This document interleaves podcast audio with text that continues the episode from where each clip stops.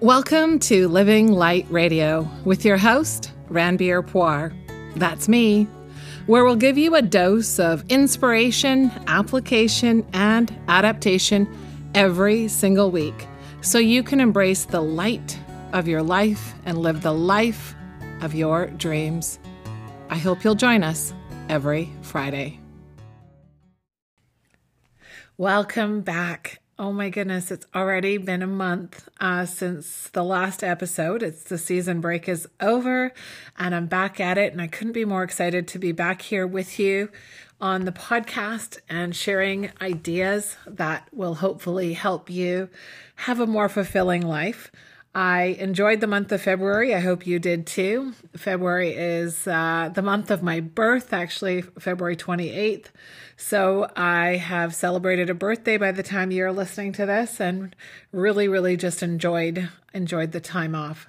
So this week I'd like to talk to you a little bit about um, a concept that I was discussing with a client, and I'm going to dive right in and uh, and get right to it. So the truth is that most of most of our lives are based on the beliefs of what I call a malnourished community. It starts out uh, with the beliefs of our parents and families and our friends and our coworkers. We're working on programming that does doesn't seem to nourish us. And how do I know this? How do I know that um, this programming and belief system isn't nourishing? Well, I look at stats and when I look at the stats today of our generation, like my generation, and the generation of children that we are parenting, there you gotta you gotta know there's something not quite right. And we've got to raise a flag here because we're the most medicated generation of all time. And our kids are suffering emotionally more than any previous generation.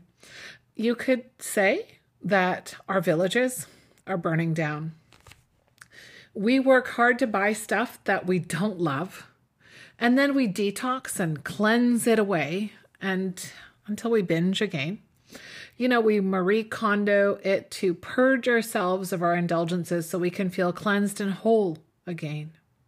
But maybe there's another way, an older technique that doesn't require the binge purge cycle so much, an older technique that allows you to nourish yourself and your family, one that lets you look at the root of things versus the symptoms.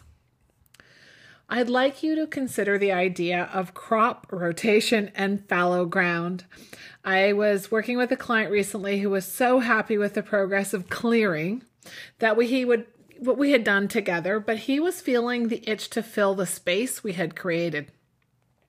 So I turned to the concept of farming to explain what we need to do when we're learning to nourish our mind, body, and spirit. Life circumstances can leave us feeling malnourished. You know this already, and I started the segment uh, with a little bit about that. And it's the reality for many of us not necessarily malnourished physically, but emotionally or spiritually. And many would argue, yeah, we're actually malnourished physically as well, but we're not going to dive into that conversation today. But we can see the same type of depletion that and it occurs in farming and agriculture. This is especially true when the same plant species is planted in the same plot of land year after year. Kind of like us taking the same actions day after day, week after week, month after month, year after year, and wondering why the results in our lives aren't any different or why we don't feel different. Our actions, or lack thereof, can deplete our soil, just as agriculture can can do that when the same crop, crop is planted in the same land season after season. Also, as in farming, some things we do impact us in different ways than other things we do. They either deplete us or they replenish us. An example of this I found online about farming was that soybeans release nitrates into the soil, but corn absorbs them. So it's interesting to see the contrast of what different activities can do to the land. But there are occasions in farming when crop rotation just isn't enough. There are times when you need to let the land go fallow, unplanted. Why? So the soil is able to be fully restored. So the soil can heal. So the soil can reverse the depletion it's undergone season after season. It's a reset. You see, the truth is that we too need to undergo emotional fallowing. Yep, I made that phrase up. We need to stop trying to fill every space in our minds, our hearts, and our spirits. Sometimes we need to allow our inner guidance systems to guide us into that gap, the space between our thoughts where there's nothing. Depending on which area of your life needs to either be rotated or fallowed, here are a few things you can do. Number one, very important, is to pay attention to your nutrition. I don't mean just what you eat, but audit all consumption.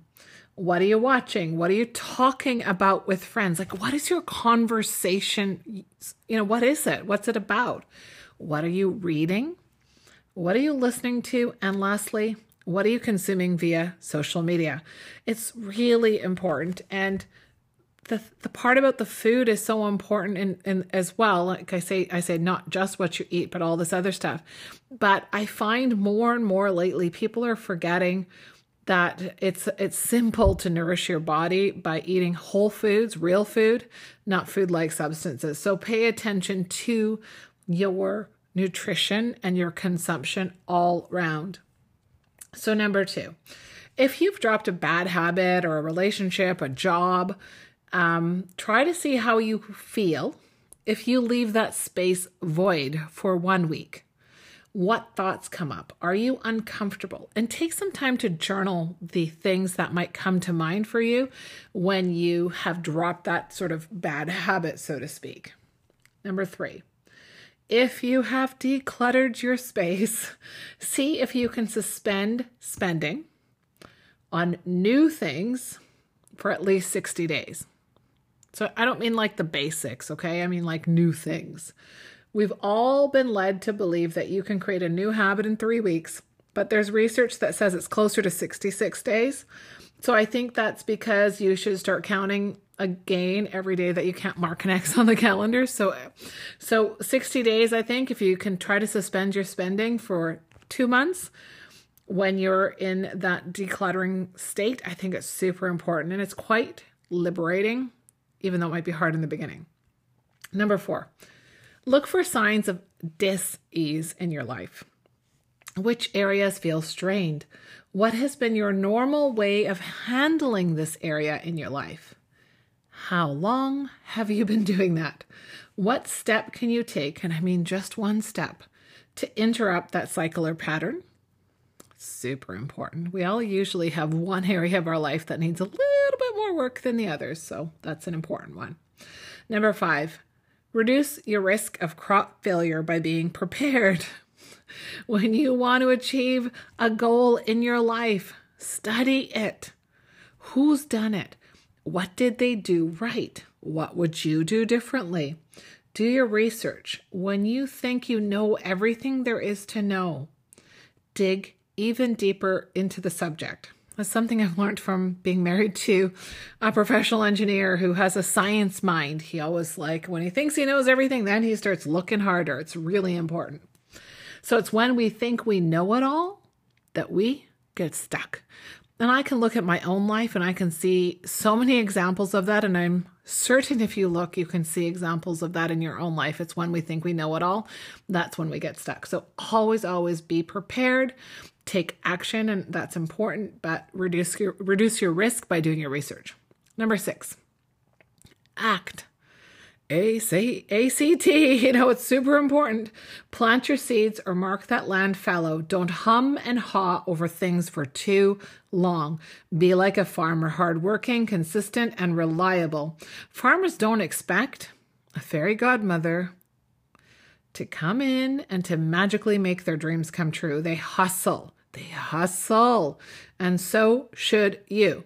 I'm not saying work yourself into the ground or anything like that. I'm saying we have become so used to this instant gratification lifestyle that we forget the basics. So be like that farmer. Go back to basics. Go from step one through 10 and get it done. And you will feel satisfied every single day. Number seven, what makes your soil more fertile? I know some of my listeners, and I'm going to say, get your mind out of the gutter. So make a plan on how you can nourish your inner or outer life. Meditation is one of the best tools that I can think of.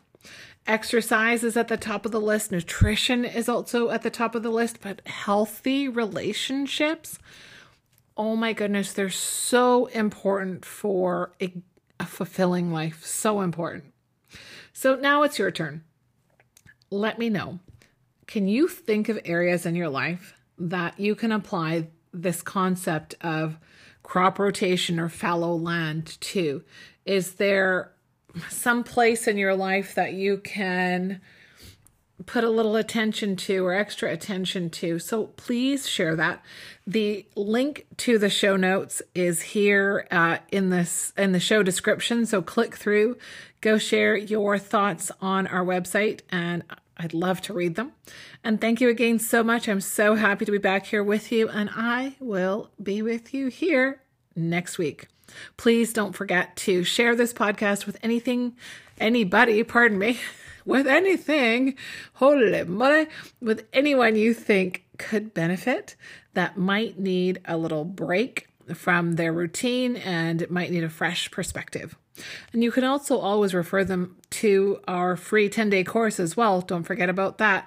www.innerchampion.me. You can find it there. And I hope you'll check it out. See you next week.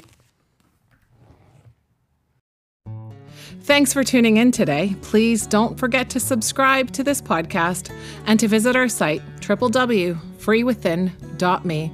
Talk to you next week.